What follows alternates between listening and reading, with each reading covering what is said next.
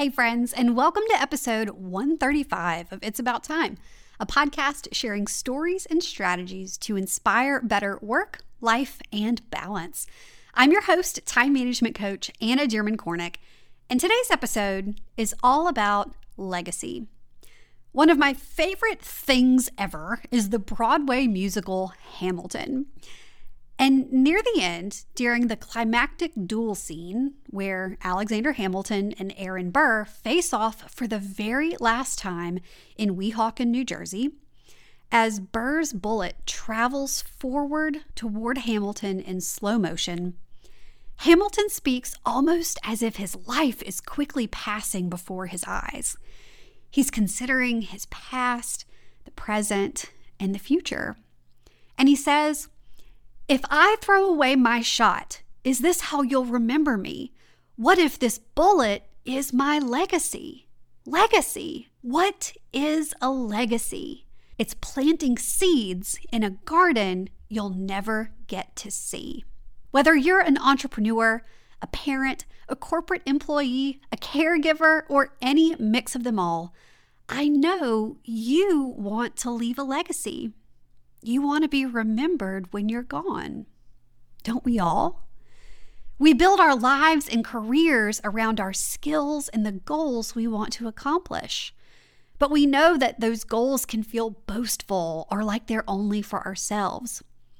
So then the question becomes how can we turn what we do every single day into something that makes a difference for the rest of our lives and beyond? Recently, I spoke with Dr. Tiffany Urick, a PR expert who helps small business owners and professionals market themselves well while remaining grounded and authentic. And she has more than a few great ways to help you serve others, succeed in your life and career, and thrive along the way. Let me introduce you to Tiffany. Dr. Tiffany Urick loves storytelling and the way a well told narrative can change the trajectory of a business. So she's passionate about making communication strategy accessible to businesses of every size. An author, former TV personality, and university professor, Tiffany helps entrepreneurs develop simple, streamlined PR strategies and rack up those as seen on logos for their brand. Working with everything from solo endeavors to international luxury brands, Tiffany has seen how effective PR can turn a best kept secret into a household name. Her expertise has been featured in places like Forbes, PR Couture, CEO Nation, and Homesteady. In my conversation with Tiffany, she shares how to discover your personal strengths and weaknesses and what they have to do with your legacy. She'll talk about why you need to know yourself well in order to see the bigger picture. We talk a lot about how social media and instant gratification can get in the way of legacy building. And finally, she tells us how we can create space in our daily lives to build our legacy. As usual, you can find all the details for this episode over in the show notes at abouttimepodcast.com forward slash 135, including a link to the resources and tools we'll mention. And with that, it's about time we get started, so let's get this show on the road. You're listening to It's About Time, a podcast about work, life, and balance. Around here, we believe that busy is not a badge of honor. Your host, Anna Dearmon Kornick, is here to share tips and strategies to help you make the most of your time. Listen in on real conversations and success stories to find out how other go getters are getting things done.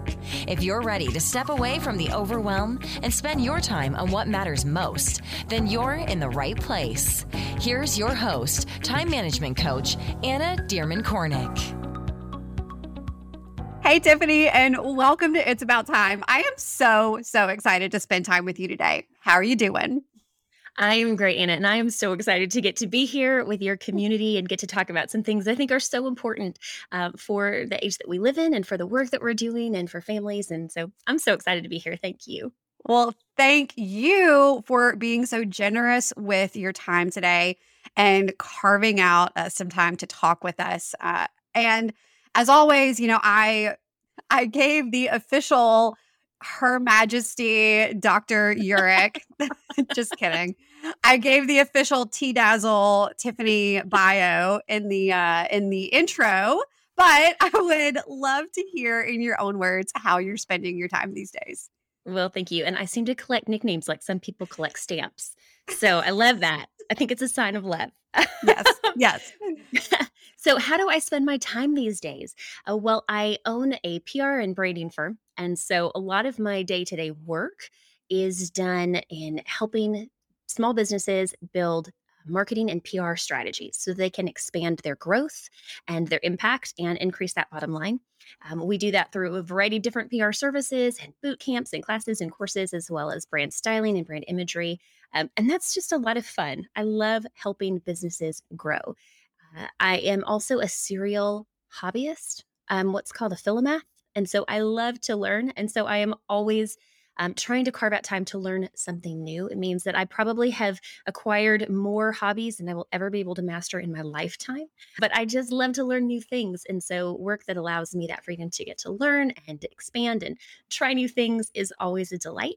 And I have a huge family um, siblings and nieces and nephews. Um, and it's really important to me to be able to carve out that time to get to spend with them and invest in their lives with friends and with family. So my days are full, um, but delightful.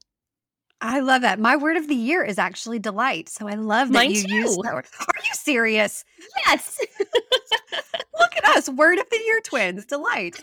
Um, that is fantastic, of course. So tell me a little bit more about your work. And I definitely have questions about your hobbies as well, because that is that is fascinating. But so you you have your PR firm and you're doing boot camps and you're serving clients. Um, what type of businesses do you work with? Tell me a little bit more about who you serve.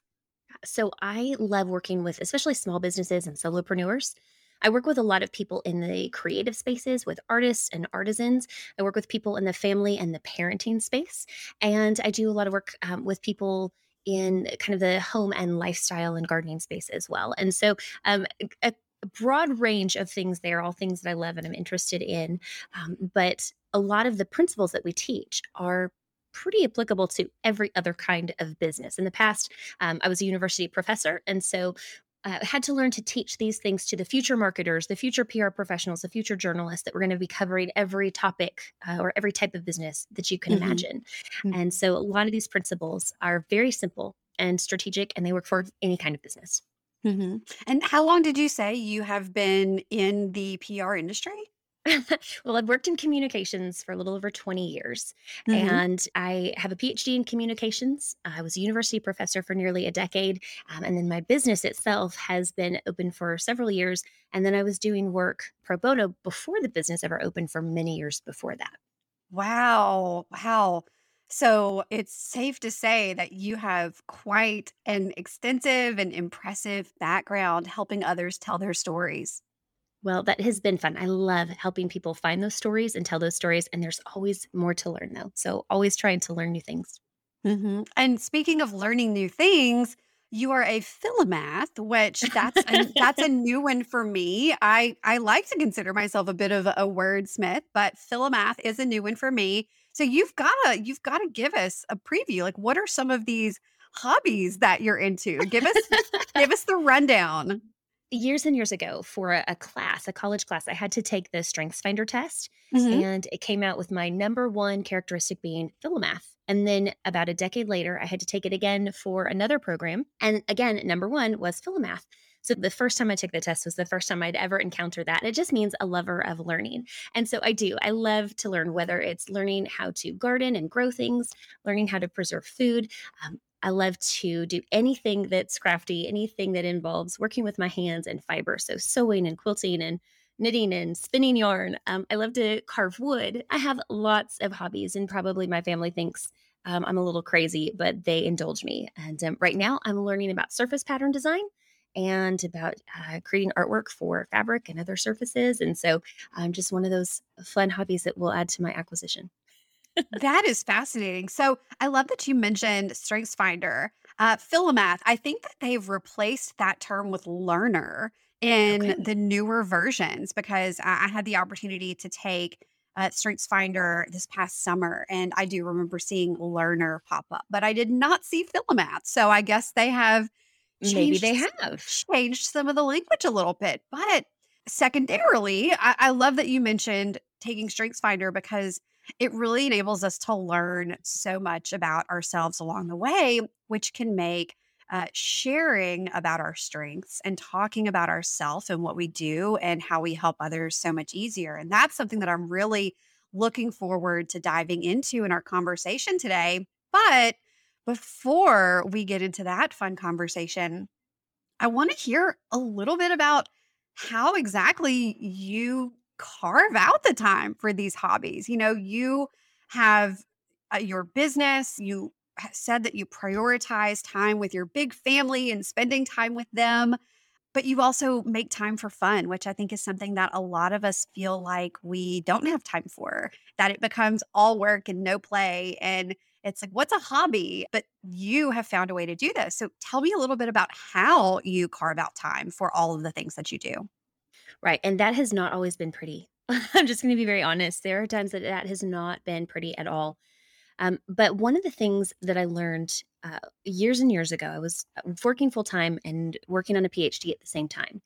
And I wanted to find these big blocks of time to get to work on the different various projects that I, you know, was doing for work and for school. And I would get so frustrated because I would want to sit down for like four hours and work on this thing or eight hours and write. And there were no blocks of four or eight hours. And someone told me, you have to learn to work in the pockets.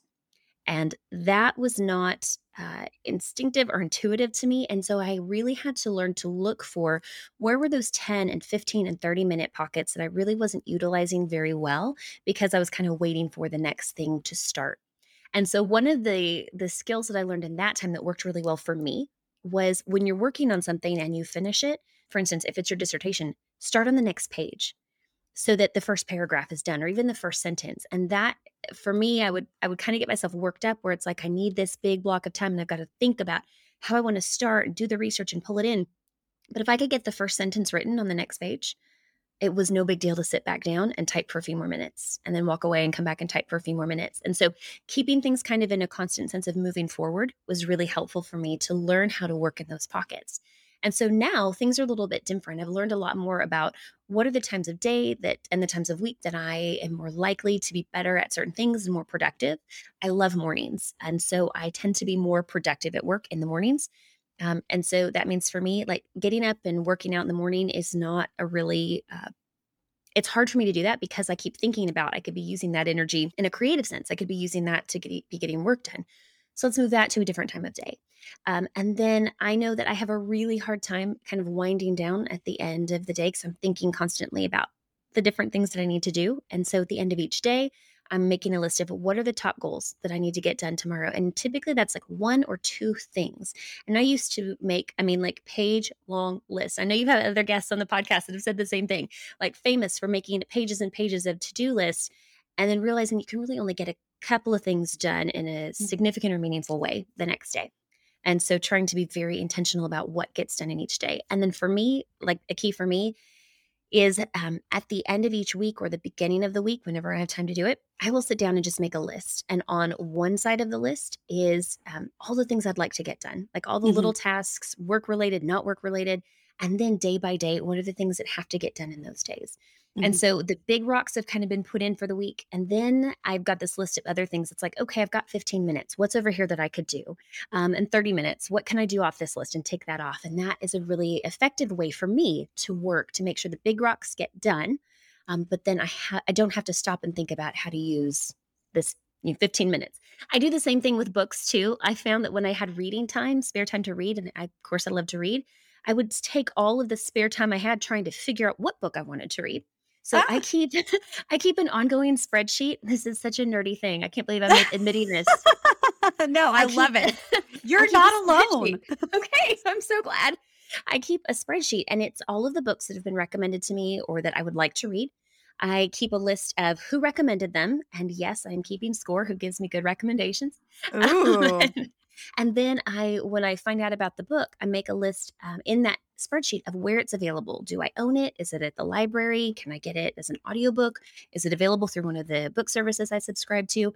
So when I'm finished and I'm ready to start the next one, I don't spend hours trying to figure out, well, what book do I want to read next? I've got a list mm-hmm. and it's all there and I know immediately where it is and how to get it and I can start. And so um, I, I kind of do the same thing with my schedule a little bit like, what do I have to get done? And then what can I fit in there so I don't have to think about what to do next? Oh my goodness. You, bam, bam, bam, bam. You just gave us one actionable strategy after another that we can take and see how it could work in our own lives. That is wonderful. I love the reminder to work in the pockets because I believe that so many who are listening right now feel that life is just happening in pockets. Time is very fragmented. In our work days, we are we have limited amounts of time between meetings. We don't have these long, luxurious, open, uninterrupted blocks of time to get this done, this work done. And I think that a lot of times we romanticize what it looks like to do true focused work. That our office is perfectly clean and it's quiet, or we have classical music playing softly in the background, and we have two uninterrupted hours to get things done. But that's not reality and so hearing that you have found a way that you have given the pockets, uh, you've elevated the pockets, you have helped helped yourself find a way to to get work done in the pockets because right now a lot of us are in a season of life where the pockets are all we've got. Pockets are all we've got and we've got to make use of them. And in planning your week and putting those big rocks in first and having that pile of pebbles off to the side, you know, you're right. That's that's so smart to be able to have like, oh, here's my list of pebbles, my little insignificant small things that are only going to take a couple minutes, making a dentist appointment, um, calling about something, I don't know. And then you've got your most important things and you're you're filling in the gaps, you're filling in the pockets. I, I absolutely love that. Uh, and I also want to say that I feel like you and Sarah Becker, Sarah Becker has been on the show twice. Um, uh, she is a reader just like you are. I feel like you two would really hit it off. And, you know, one of the best tips that I believe Sarah gave me is to always know what you're going to read next. And that it sounds like you two are just very much kindred spirits. Like one of the best ways to become a reader, if you're not, is to to have your list and then to always know what you're going to read next so that you're not in that spinning wheels of wait, what am I what what am I going to read next? What am I going to do? And then the next thing you know, the habit's gone. Exactly. Yeah. Yeah. So just mm-hmm. making it easy for yourself to keep moving forward. I, I, love that. Anything that we can do to make things easy for ourselves. Um, so tell me about the other ways that you make it easy for yourself to move forward. Are there any apps or tools or things that really help you do life? So I keep things pretty simple. Um, I am a person who needs that extension of my hand from my brain to physically write things down. And so over the years, I have shifted a little bit from the paper planner to the digital planner, but I can't get rid of the paper planner totally mm-hmm. because uh, there's just something about having that there. It's kind of a security blanket. I know if something happens online, my schedule isn't gone. So I do keep that as a backup. But when it comes to making lists and making plans, I am an external processor. And so mm-hmm. I think better if I can get things out of my head. And for whatever reason, the paper and pen works for me. There's actually, interestingly, a lot of research about that connection, you know, between your brain and your hand and writing and getting things out. And so, one of the things that I've recently transitioned over to in this last year that I love is a Rocketbook that is yeah it's a really fascinating it's a notebook that has erasable pages you use a certain kind of pen on it it's like a thermal pen and uh, you use the app that comes along with it you can set up destinations for your files and so you write on it you open the app snap a picture and it sends it to whichever destination so if it's notes on a client it'll go to my client file if it's notes on marketing you know it'll go to my marketing file if it's to-do list it'll go to that file and so it allows me to search things much more easily right? So if i've been sitting with a client writing notes on on ideas for pitches and um, or you know, brand ideas i can go back to that. I've written it all down but i can now go back in a digital sense and search for it and find it and it's all there in my handwriting or it'll transcribe it. I love your face right now. The listeners can't see it but your face looks like your mind just blue. I need this. I know what I'm asking for for my birthday now. that is fascinating. I'm this I am the same way. I I think sometimes so in addition to being a time management coach, I also work full time for an amazing company called Clockwise and a lot of times in between having a strategy meeting and um, meeting with other members of the team, a brief needs to be written. Uh, something that captures the the the essence, the the source of the source of truth of what this project or what this initiative is. And I have so much lag time between strategy and brief because all of my notes live in scribbles because that's just I too am an external processor and I, I have everything just scribble scratched out and I I understand what it means and oh gosh it would be so wonderful to just have it zoop over to the Google Drive file and have the transcript and okay thank you so much for this yeah. tidbit no one oh. has ever mentioned this before um, yeah my so pleasure this, I love it this is wonderful they are not Rocketbook's not a client. Just saying it. Like I'm not promoting okay. them. I just genuinely really love it. That's wonderful. A Rocketbook, if you're listening, um, you may want to reach out to Tiffany. Absolutely. That's, that's awesome. Yeah. So that's one of my favorite pieces of tech. Um, this is a very personal thing. I love having, I had had a big screen desktop, went to a laptop, and went back to a big screen desktop because when I work, I love to have multiple tabs open so I can see multiple things at a time, very visual. And so having a large uh, desktop when that's possible has, is huge for me. It's really helpful as I'm doing research and uh, bringing other ideas over. And then just a simple cloud based notes software. Um, I used for a long time just the notes on my app and or on my phone, and now I'd use Google Drive. Mm-hmm. And just someplace that as I'm thinking, I can draw, jot those notes down, and then wherever I end up, those are going to be there. So mm-hmm. I'm very simple when it comes to tech and to tools. Um, I love spreadsheets. I love cloud based note taking.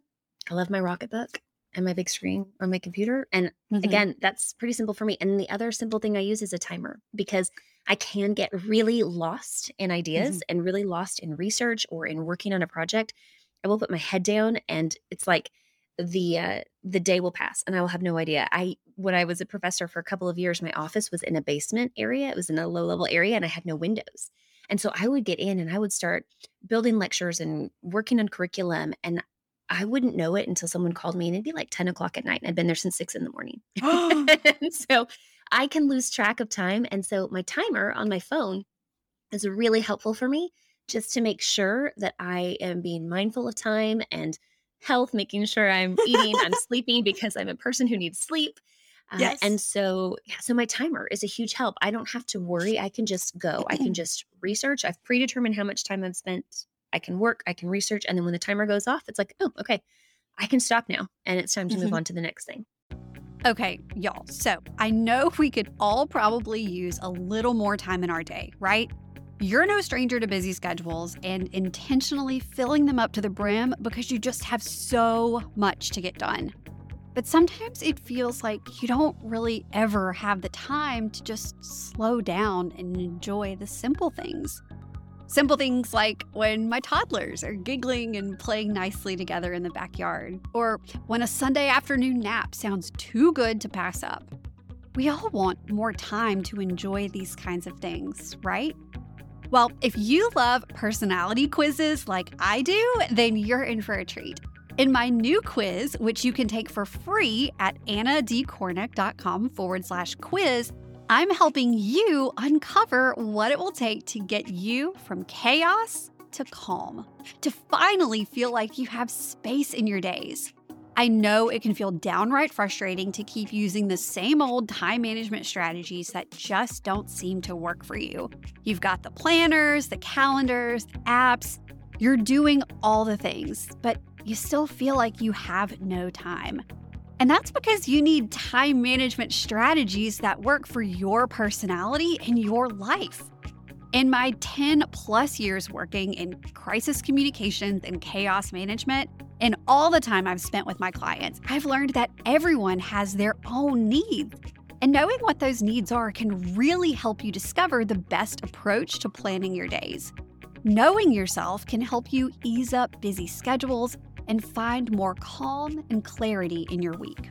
Do you want to know how to get there? To have more breathing room in your days? Let's figure out your time management personality type so you can uncover exactly what you need to do to feel more productive, less stressed, and more balanced. You can take the quiz at annadkornick.com forward slash quiz And I'll make sure to link to the quiz in our show notes. All right, on with the show. Wow. So, Tiffany, one thing that I am hearing that underlies everything that you've shared so far is that you know yourself really well. You know that you're an external processor. You know that you need that tactile feeling of having your thoughts pass from your head through your arm to the page. You know that you can lose track of time. You have a very clear sense of what is going to work best for you because of what you know about yourself. You know, knowing ourselves and really being able to articulate who we are and what makes us special or different or what we offer others is a really important first step in being able to tell your story or advocate for yourself um, to use a word that a lot of people find icky, to engage in a bit of self promotion. But I think that one thing we've learned, especially in the current professional landscape, is that if you can't advocate for yourself, if you can't stand up for yourself and speak to your strengths, who will? And so, your background and your expertise in telling other stories what can you tell us about telling our own stories? So that's a great question. And it's a deep one. And I think that there's a lot of pieces and parts to that. And part of what I think I would say is a little bit countercultural. Mm-hmm. And part of what I would say is I think sometimes we honestly spend too much time thinking about ourselves when focusing on serving others is so much more joyful and mm. so much more excellent. And I think it's important to know who you are, to know the strengths, the way you've been created, uh, the way you've been designed, so that you can work in those strengths, but for the purpose oftentimes of serving others with them. And quite often, when we can pull our focus away from ourselves and start looking at how we can help other people, you'll find that you don't often have to advocate for yourself that much because other people will see. So, like, let's say that you are working in an environment and you've got a boss who's watching you. You don't need to go tell that boss all the time, hey, I did this, I did this, I did this. Uh, there's kind of a generational thing I've noticed that um, sometimes we seem to want to be celebrated for just doing the work we've been asked to do. um, like, or the work we've been paid to do. And so don't expect to necessarily be celebrated for just fulfilling your obligations. But look to see how can you go the extra mile are you reliable? Are you dependable? Um, do you do your work well with a strong work ethic? And people will notice that. So I was talking with someone recently about a position that I was thinking about creating.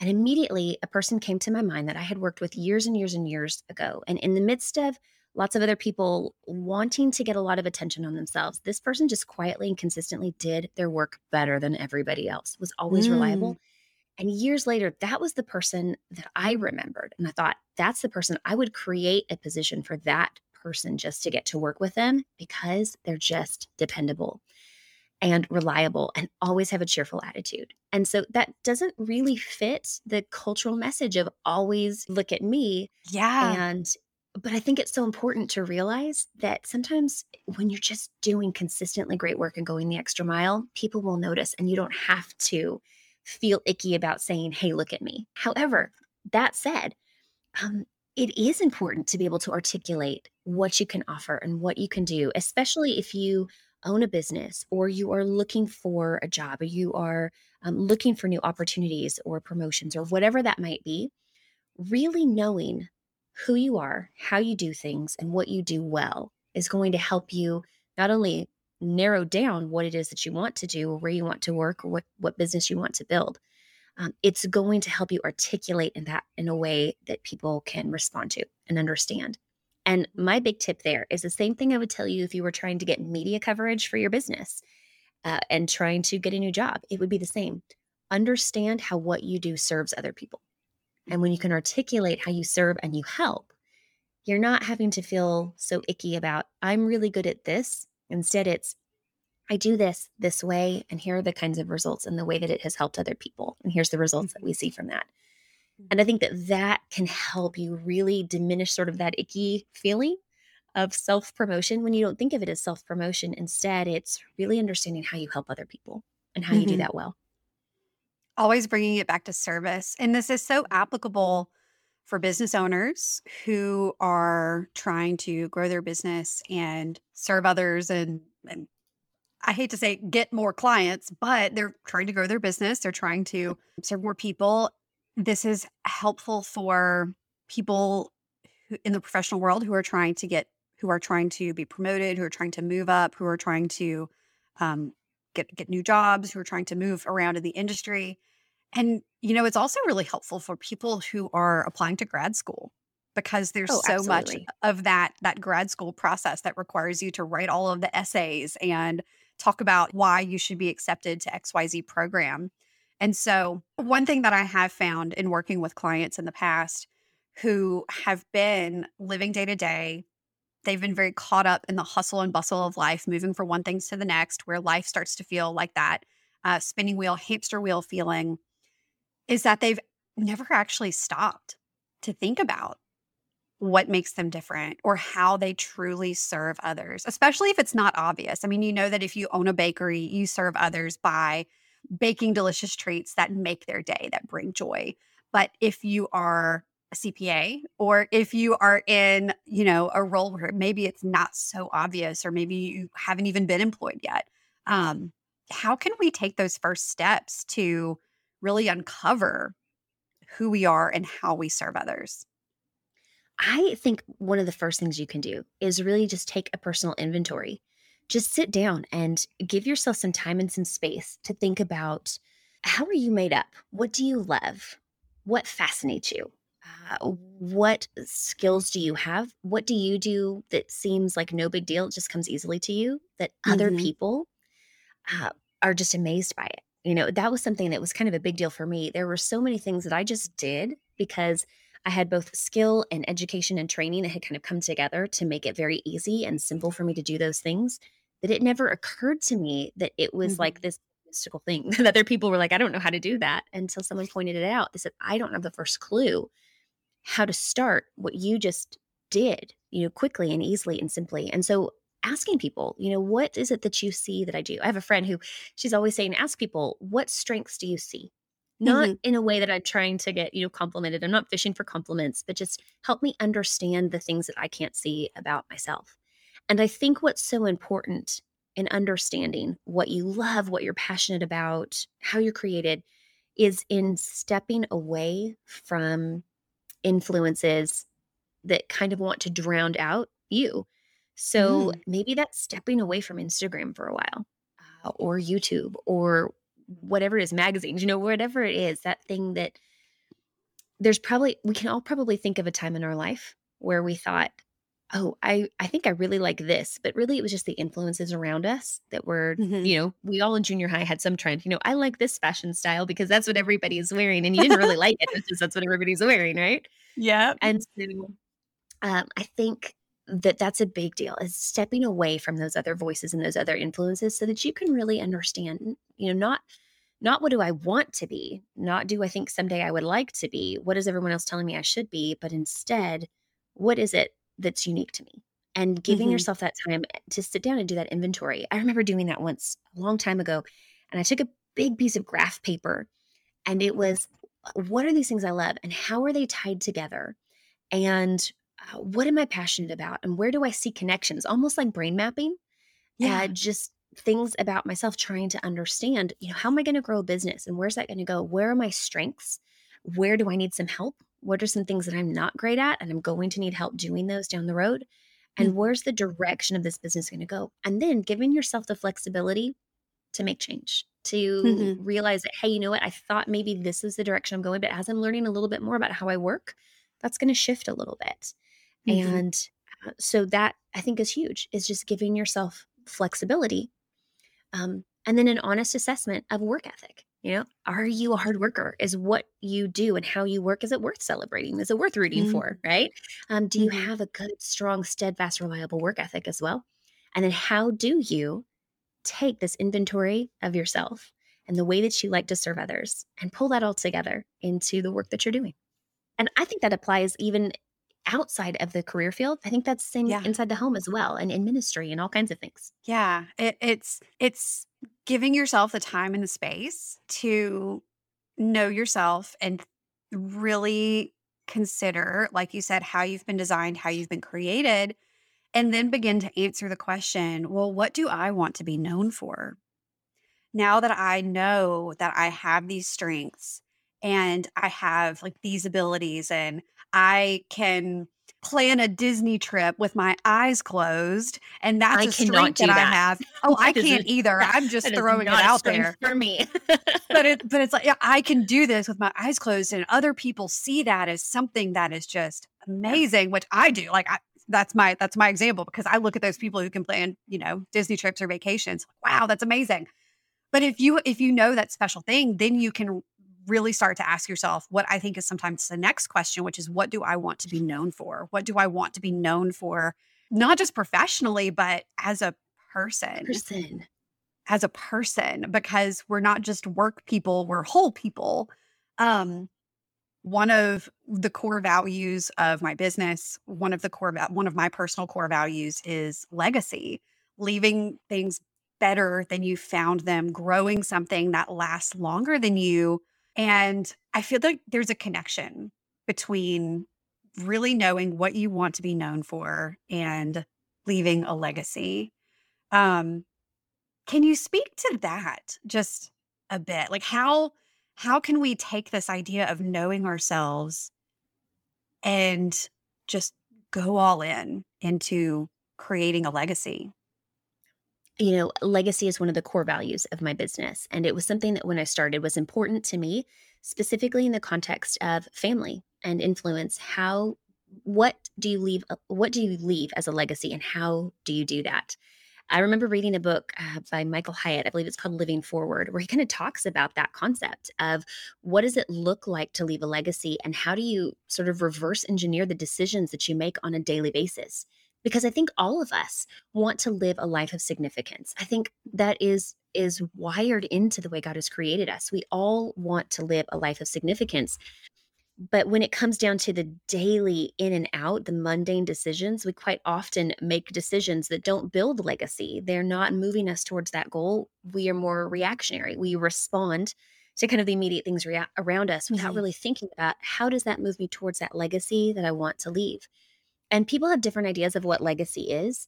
And so Mhm. I think it's, you know, when you're gone, what do you want people to remember about you? What is what are the overarching factors that you want them to think about relationally, um, financially, uh, just all of the, in ministry and in career and in profession? What is it in character? Like that's to me what it really boils down to. What's the character that you Mhm. want to leave behind?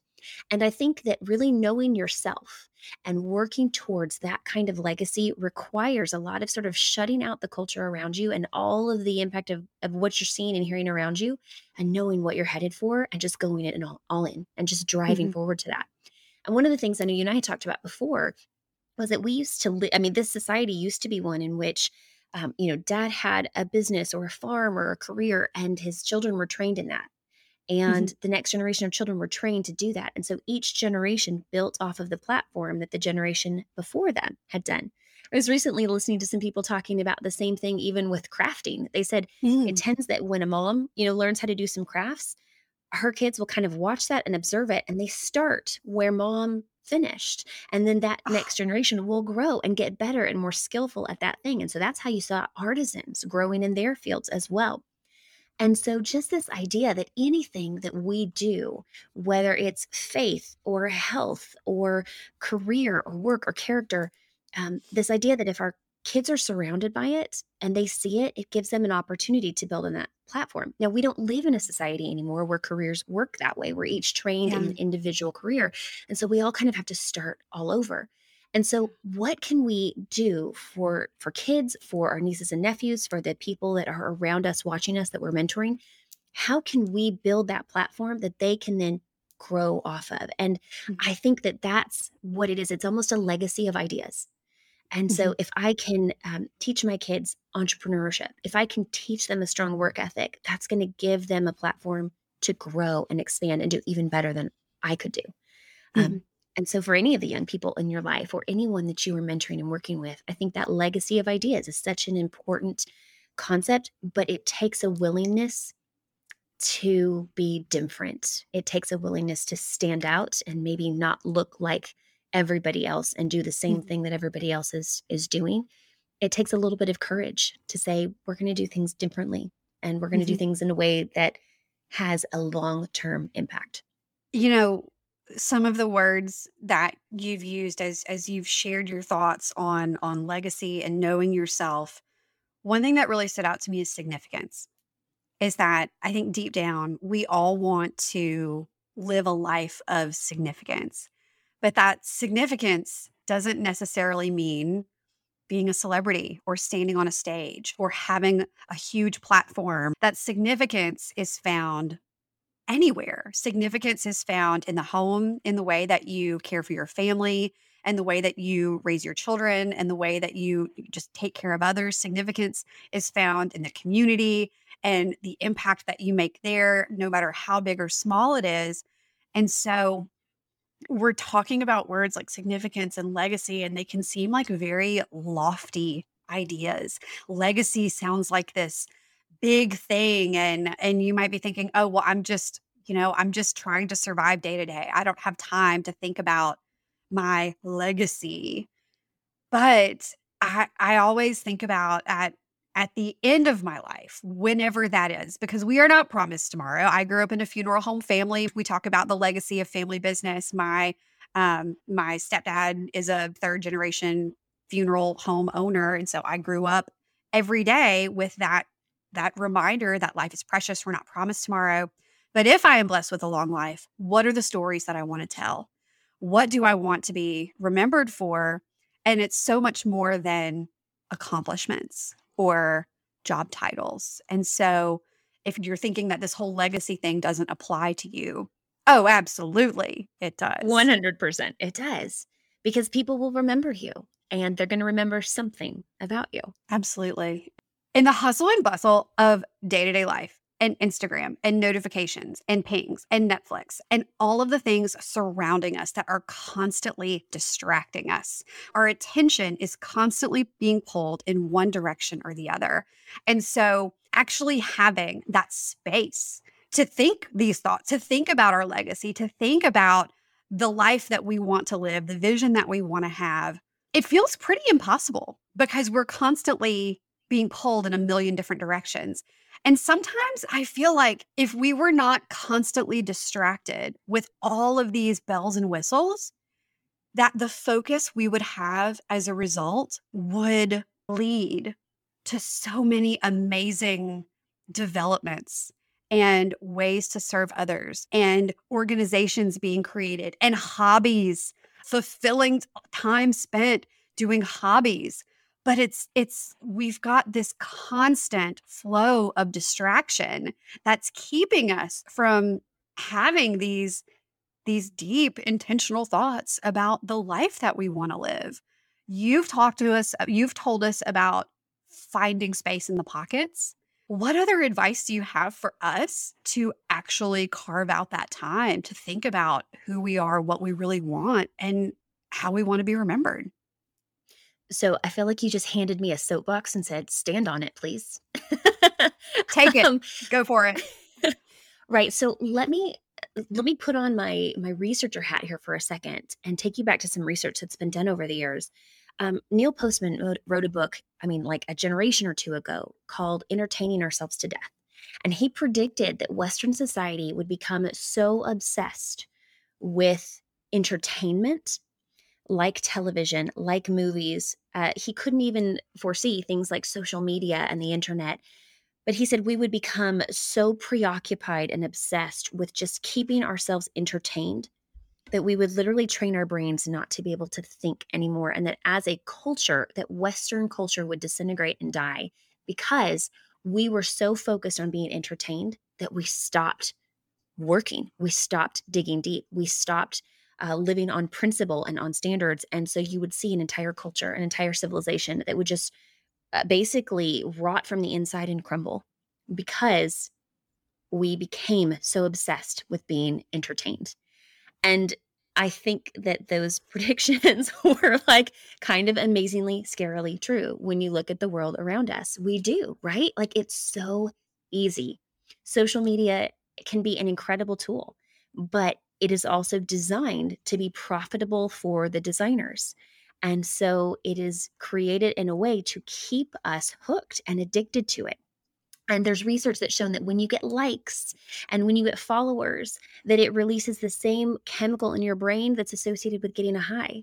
And so the more likes, and more followers you get, you literally get addicted, like chemically addicted to that experience. And so I think that as individual people, we really have to make hard decisions about how we're going to spend our time and what kind of boundaries we're going to set for ourselves and for our children. There's been other research, you know, in recent years about the effect of watching TV and a child's ability to read when that child has access to a lot of screen time, uh, that it affects their ability to learn how to read in later years. And so the way that we have prioritized and glorified keeping ourselves entertained all the time, and it does prevent us from doing things of significance it prevents us from thinking deeply. There's again more research in recent years about the fact that when you get to a point that you're trying to work through a problem or trying to think through something, that you'll hit a phase where you're going to have to think at a deeper level that's literally going to take more energy than surface level thinking. And most of us want to stop right there and then go do the thing that's easier. Yeah. And so um, we want to go turn on the TV or scroll through Instagram or check emails, that thing mm-hmm. that's easier for us and we don't have to think as hard about. So we'll literally sabotage our own processes of thinking deeply. So that's kind of my researcher hat on for a while. But we really have created a world for ourselves where we are sort of spiraling into this everything being very surface level, no mm-hmm. depth, no planning, no forethought. And so I think as individual people, we need to step back and really say, what is the cost of this in my life and in my family's life? And we're probably not going to make an entire culture and civilization change the way they work, but we as individuals can. Mm-hmm. And again, mm-hmm. we talked about this idea of knowing yourself, and identity is so important in that. For me, this comes down to daily understanding, taking time to know um, who I am. And what I mean by that is for me, I'm a follower of Christ. And so I'm spending time every day in scripture and in prayer, learning about the character of God and what my identity is in Him. And that gives me um, a plumb line. It gives me a straight line to get to, um, you know, weigh decisions against. I think we live in a culture where we have. this is not where I saw this going, but I feel like we live in this culture where um, everything is so um, up and down, left and right. It's your truth. It's it's very yeah. relative and ambiguous. And so to have a plumb line where you can say, um, "This is what I I measure decisions against." that yeah. is such a freeing feeling that it's not in me to have to figure out what's right and wrong but here's you know an external line that i can look at and say okay i have direction from here this is my um, compass this is my north star and i get that guidance in that direction from there and that gives you a sense of identity and from there you can start making those hard decisions to say you know what yes everybody else loves to binge netflix and they're going to watch 18 hours of netflix this weekend and i'm going to take my family outside and we're going to go enjoy nature. We're going to go learn a new hobby. We're going to go try something new. We're going to go spend time in the garden and be outside and enjoy watching how things grow. I have this very distinct memory being a little girl and my mom taking me outside where there was a pumpkin plant growing. And she said, she handed me a sketchbook and a pencil and she said, draw it. And so I sat there as a little girl drawing this pumpkin plant. And I can trace my love of horticulture and of gardening and my like scary ability to identify random plants back to that exercise of learning to observe. It would have been so easy for her to give me a television at the time. Now it'd be yeah. an iPad or whatever to mm-hmm. occupy mm-hmm. me. And sometimes I totally get you need that. You know, you need that space as a mom. And I'm not a mom, but I've seen it all around me.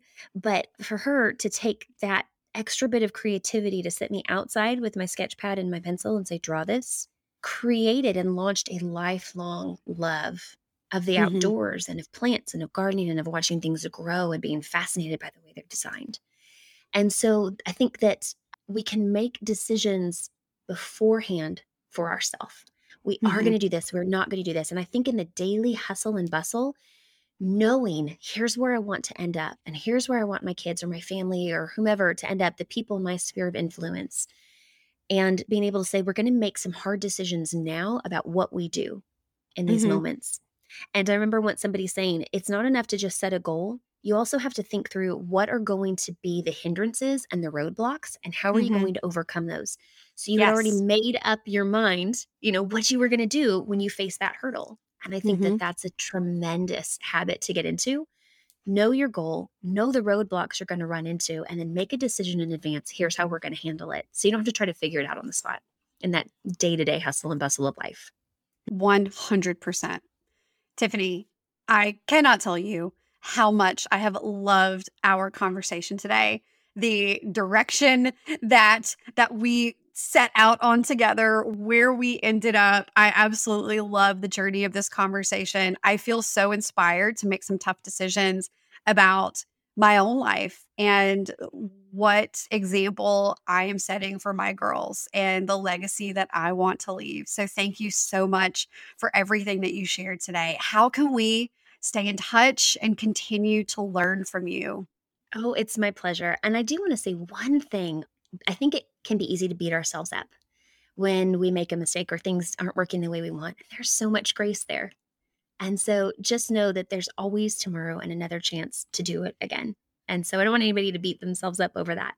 Um, but it has been a delight to get to talk with you, Anna. It's always a delight to get to talk with you. You are just the most charming person to have conversation with.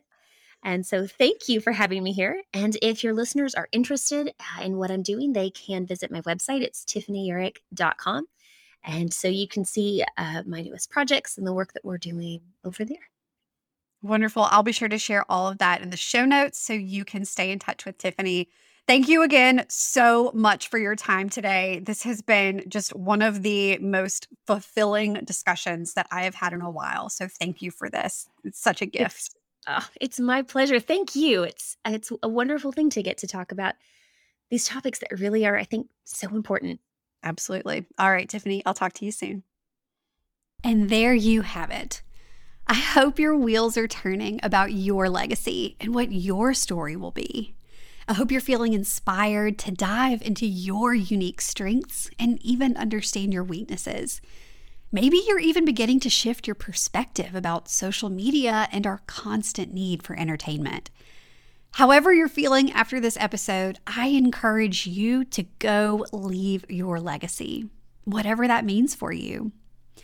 You can find links to the resources that Tiffany mentioned, as well as links to Clifton Strengths, Amusing Ourselves to Death by Neil Postman, and all of the ways you can stay in touch with Tiffany by visiting the show notes at abouttimepodcast.com forward slash 135. And before you go, let me tell you about next week's episode. Next week's episode is all about getting into a groove, being in the zone, and finding your flow. In episode 136, I'll be talking about why finding flow is the key to getting more done and feeling more accomplished along the way. All right, thanks again for tuning in, and I'll see you then.